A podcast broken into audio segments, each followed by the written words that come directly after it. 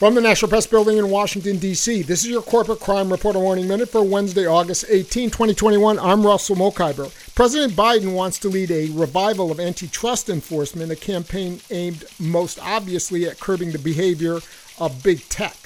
But Mr. Biden can't achieve his goal of expanding fair competition in the United States solely by wrangling with big tech.